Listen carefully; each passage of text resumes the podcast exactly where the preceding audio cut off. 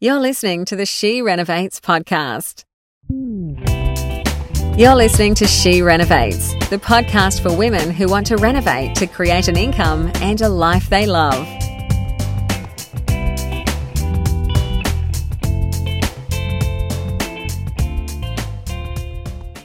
Well, hello, renovators. It's Bernadette back with another episode of She Renovates. And today I have a very special couple of women come in to share their renovating and short-term rental experience. Now, Mary Newland is one of our Wonder Women, and she is a very beautiful renovator. She's got a very nice style. We didn't actually talk about her own home, which is in the Macedon ranges in Victoria, but you know, she's completely renovated it and just got some really nice features. It's quite Hamptons, but with vaulted ceilings, and yeah, it's really special. And so Mary joined us quite a few years ago, and she had a desire to, I guess, employ her daughter or build a business with her daughter Lila, and I think that they have really achieved a really beautiful business relationship. I love the whole mother-daughter scenario because you can hear in their voices their passion for what they do, and also the love. And so, you know, you will hear about the fact that COVID is not Mary's first pandemic. So she had a long history of corporate short-term rental in the 90s, and she came to us after having given it away for quite a while, sort of a little bit, I guess, disillusioned with it. But she's come back quite, you know, much stronger, and I think with a different plan, and she will share with you her journey from that point. So this is really the story of a family that renovates together. And so what I'd like you to get from it is the richness that it brings to a family and how it's given them purpose and empowerment. And it's just a really good news story. So enjoy. Hello everyone, it's Bernadette back with another episode of She Renovates, and today I have a very lovely mother-daughter team.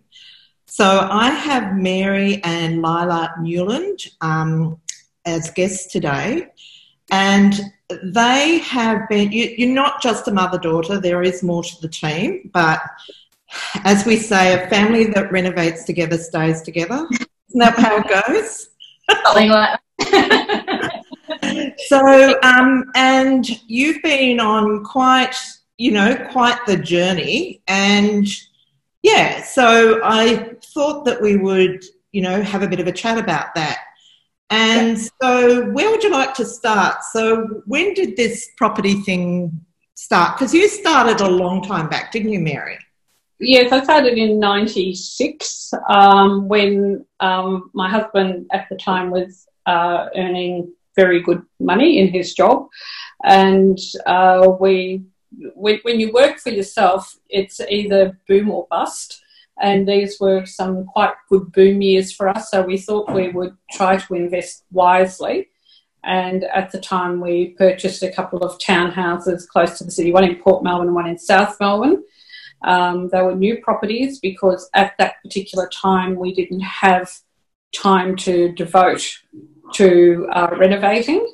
So we bought almost off the plan, not quite, but almost off the plan, and we've held on to them all this time. Yeah, I think you've certainly done very well with those two properties. And when we first met, that was when, so you had run a short-term rental business before?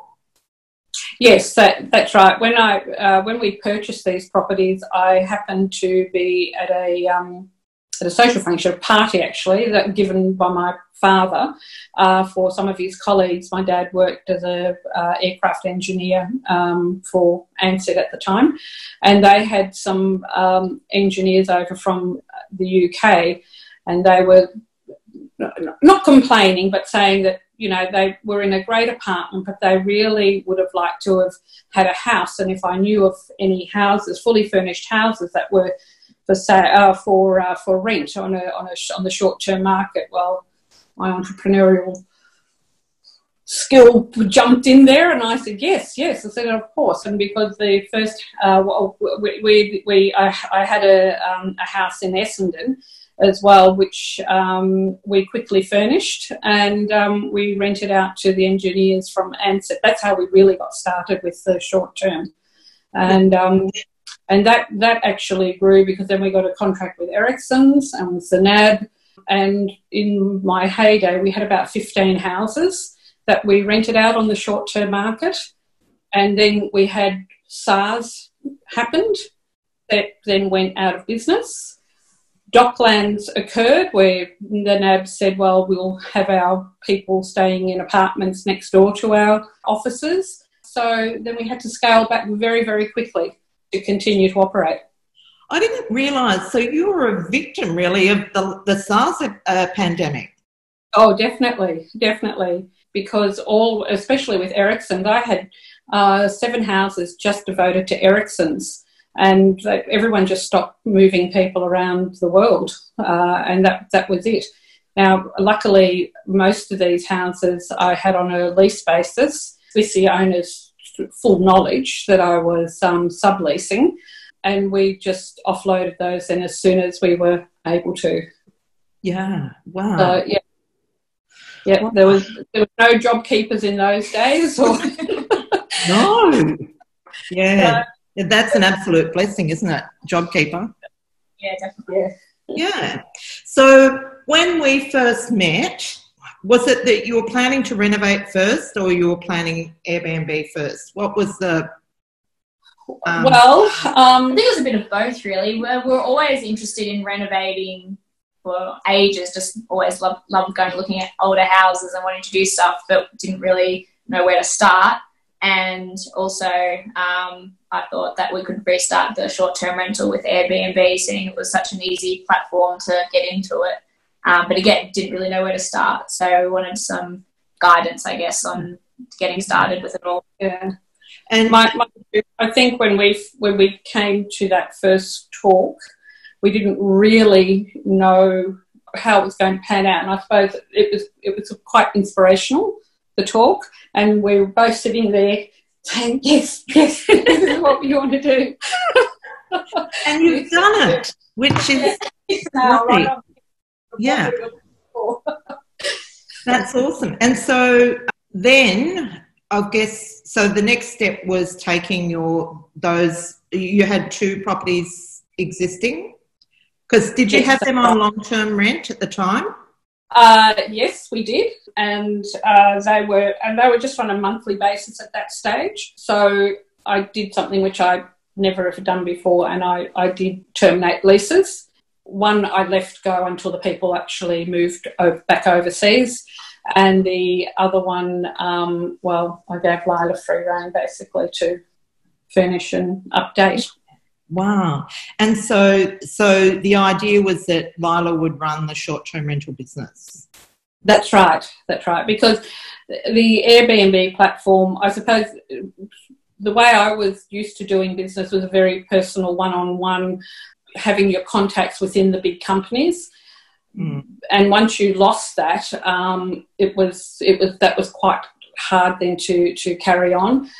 And I must admit, I was a little bit over it all, dealing with people, and I had no idea how the Airbnb platform worked. And I suppose I was being a bit of a, what do they call it, a bit of a dinosaur. And I thought, well, here's young blood; she can cope with all of that. They're used to dealing. I don't know. People are a little bit less personable. Yes, that's right, personable nowadays, and I find that a little bit hard. She copes with that quite okay. You can give it back to them, can you, Lila? Yeah. Definitely. Well, I think I've been looking at how you have weathered the COVID thing, and I think you've done better than most. And I suspect it's because you have done something that sort of is a very important business practice, and that's actually having your own platform. So in terms of being dependent, one of my mentors always, he has this thing saying about own the race course, don't build your business purely on someone else's platform. And so by having that, you know, your own website and your own database or whatever, that you're able to, you know, communicate directly with your guests. Would that be fair to say? Yeah, definitely. Especially, you know, because we are executive home rentals, people often Google executive homes, so we come up pretty high on the list. So we do get a lot of inquiries, not only for people wanting to stay sort of longer term. So we've got one of our houses that are there for a year to 18 months, which is really good. So get a lot of inquiries about managing other people's houses through the website. So yeah. The other thing that I've noticed about how you operate is that your attention to detail really holds you in good stead. And I would imagine some of those principles came through Mary's previous role, dealing with and business and So what's it like working with your mum? Pretty good. She lets me basically do almost what I want with the business, which is good. And yeah, she helps out a lot. But yeah, mainly dealing with all the clients and trying to find new clients, things like that. She basically just leaves to me. I go into the houses every time someone moves out to check everything, and after the cleaner's been, and I do all the beds, and usually mum comes and helps me with that, just because we like making sure everything's perfect, because often if you've got not nice sheets, it's not nice, so we make sure that that's all clean and good. So yeah, it's pretty good. We see each other a lot. And in terms of running the business, have you found anything challenging? No, I suppose I have had to consciously step back from a number of things where I might, in my mind, I haven't necessarily agreed with something, but I step back and I think, no, younger blood is probably the way to go. And I haven't regretted that at all. So, because sometimes you do get stuck in your own ways. So I think it's worked quite well, but I have had to bite my tongue a number of times, especially in the beginning, where I thought, I don't know. I thought, no, I'll just let her run with it. And like I said, the vast majority of times I've been more than happy with the outcome. Yeah, that's great. Yeah, I think sometimes, I don't know that it's necessarily younger knows better. I think it's more a case, well, part of that is you're more in tune to different platforms and whatever, but I think you're just a really good blend of both. The fact that Mary's got that long-standing experience, and sometimes you sort of have to make your own mistakes too. Yeah. Because it's the only way you develop, and often the whole business learns as a result of something that didn't go maybe quite to plan. And have you had any disasters? What in terms of clients? Yes, basically. I had one Airbnb guest who basically had a massive party over a number of days. 4-day party, and I don't know why the neighbours didn't call us, but they didn't. But luckily it was no damage, as in structural damage. It was just, you know, carpets had to be cleaned and furniture had to be cleaned and things like that. But that was really the only bad experience. I think we came out quite lucky with that. And it's amazing what carpet cleaners and dry cleaners can do. Yeah. Thank goodness. And Airbnb were quite good in that respect as well. They did pay for the replacement of quite a few items. And the cleaning. And the extra cleaning. Yeah. So I must admit, we've always had quite a positive response from Airbnb. Yeah, I've never really had a problem with them.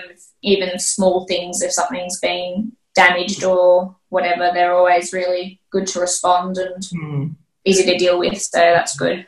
I think that's often a reflection of how they see you as a host.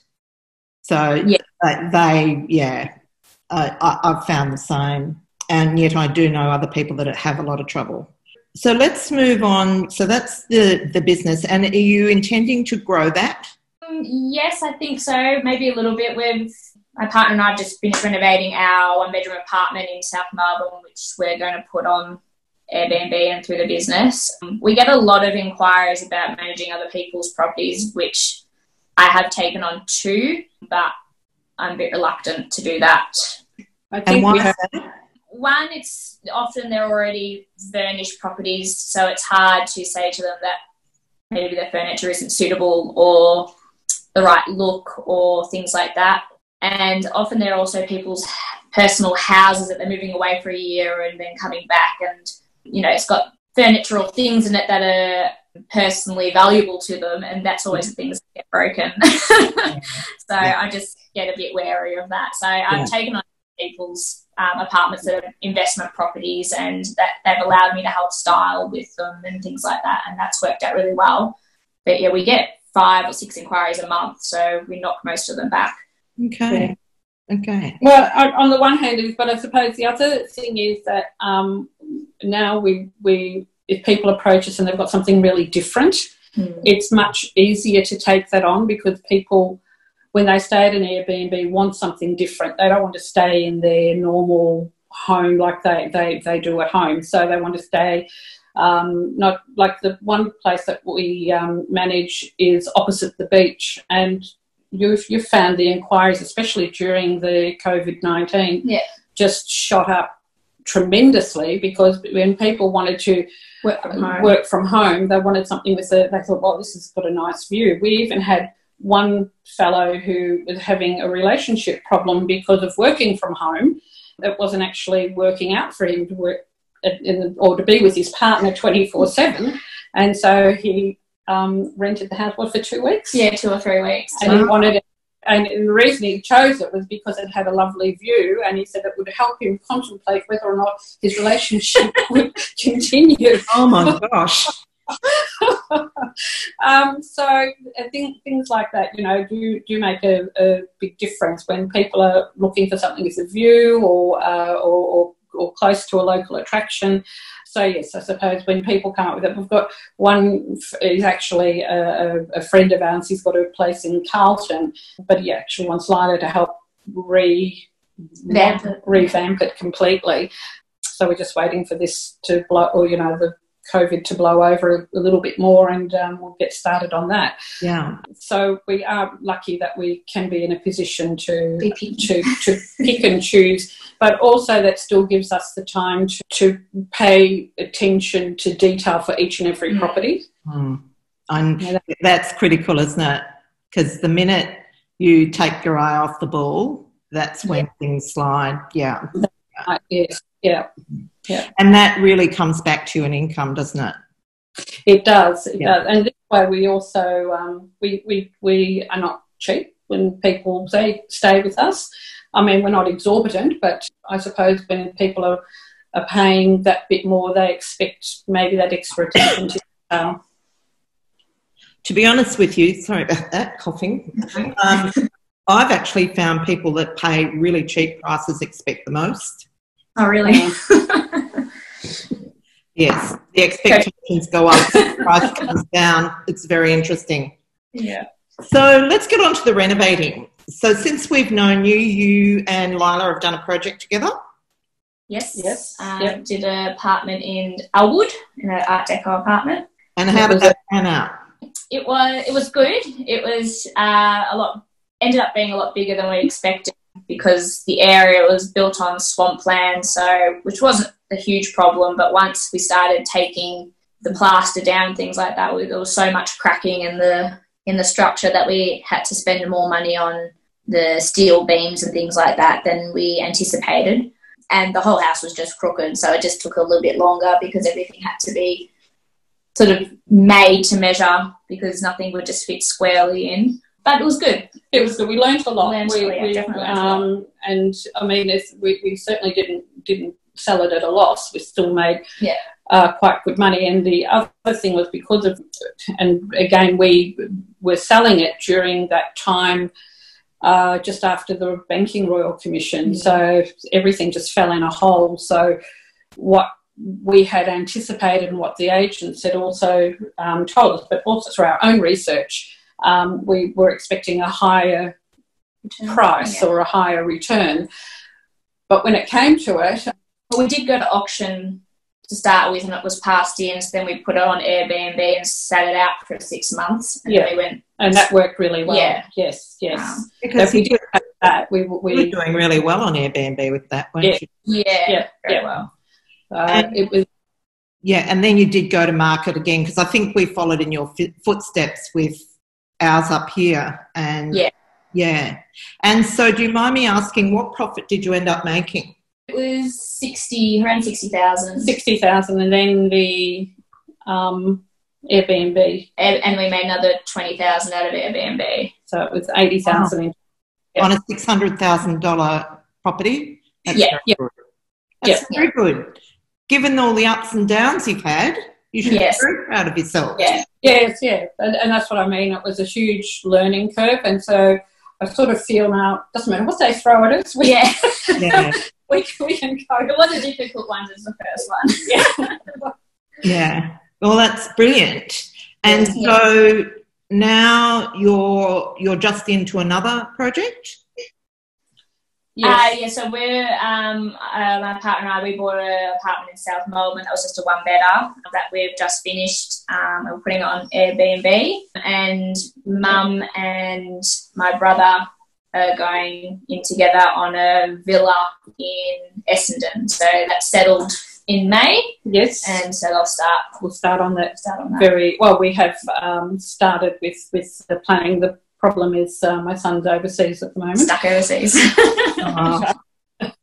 So as soon as he comes back, he'll hit the ground running. But yes, but after we listened to that talk that you gave in Melbourne that time, the first thing that we did though was we redid a kitchen in our South Melbourne property, and we wouldn't have had the confidence to do it if we hadn't listened to you speak. And we went out and we changed the whole kitchen. And the change was amazing, and that has been a real big feature for us with our Airbnb because that's our feature photo is our kitchen now. It's not a big kitchen, it's only little. I didn't know. That's really good. Even more proud. So then when that worked, we knew that the formula was going to work for us. So, it was good. And Lila, I'd like you to share a bit of the details of the one that you've just done for yourself because I think you've done an extraordinary job. Thank you. And it really demonstrates how you can use renovating to go, to sort of leapfrog from one project to the next. So we bought that a year ago and we completely gutted it. So we bought it for 420. We gutted it, his little courtyard. So we redid the courtyard, new flooring, kitchen, bathroom, everything. So we spent about $30,000 on it. Wow. And we just got it revalued at $690. 240, is it? So that worked out really well for us. So now we're using the equity from our apartment to look at another project, buying a house to do another flip, or to do a flip for this one.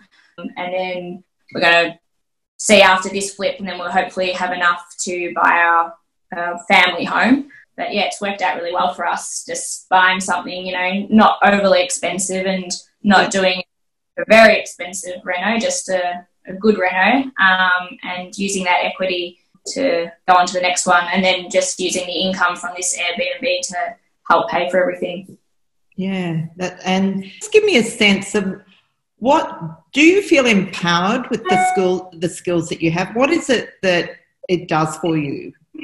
I feel it's really, it's great being able to do sort of your own thing on your own terms and just sort of learning as you go along. So we do quite a lot ourselves, what we can, and it's quite fun, whether it be working with mum or dad or with my partner as we renovate. It's a great experience, the whole thing, just starting with it, planning it. Sense of achievement. Yeah, sense of achievement, definitely, because you've always got this picture in your head and you hope turns out. But yeah, the whole process is enjoyable, and it definitely gives you, makes yourself really proud of yourself to be able to do something like that when you step back and at the end of it look at what you've done. Yeah, I really enjoy it. Yeah. And I think, certainly our experience in our family, it has been, I don't know, I think it sort of generates this entrepreneurialism. A lot of, younger people don't ever get because they're not immersed into it. And I think renovating is a really nice way of being creative and entrepreneurial and profitable. Yes, definitely. Yeah. I think the other good thing, which is what we learned from the Elwood project, is that you can make, you can do a renovation with minimal cost. And it doesn't mean that it has to be inferior quality, but if you shop around and you look around and you do your research, Lila said they've spent $30,000 on this particular renovation, and I wish that I'd known of, or where she actually sourced her product from for our Elwood renovation, because we would make more profit that way. Yeah. But it's certainly, and that's what I try to say to younger people, it doesn't have to cost a lot of money, but you do have to put the time and the effort into it. You do, and it's sort of, I think it's establishing the process. So, the one that works for you. So, because in every area it's different, and you can get away with some things in some areas and you can't. Yeah. So really getting your personal sort of cookie cutter approach, in some ways is it's a great thing. And then all you've got to do is keep rinse and repeat, keep doing it.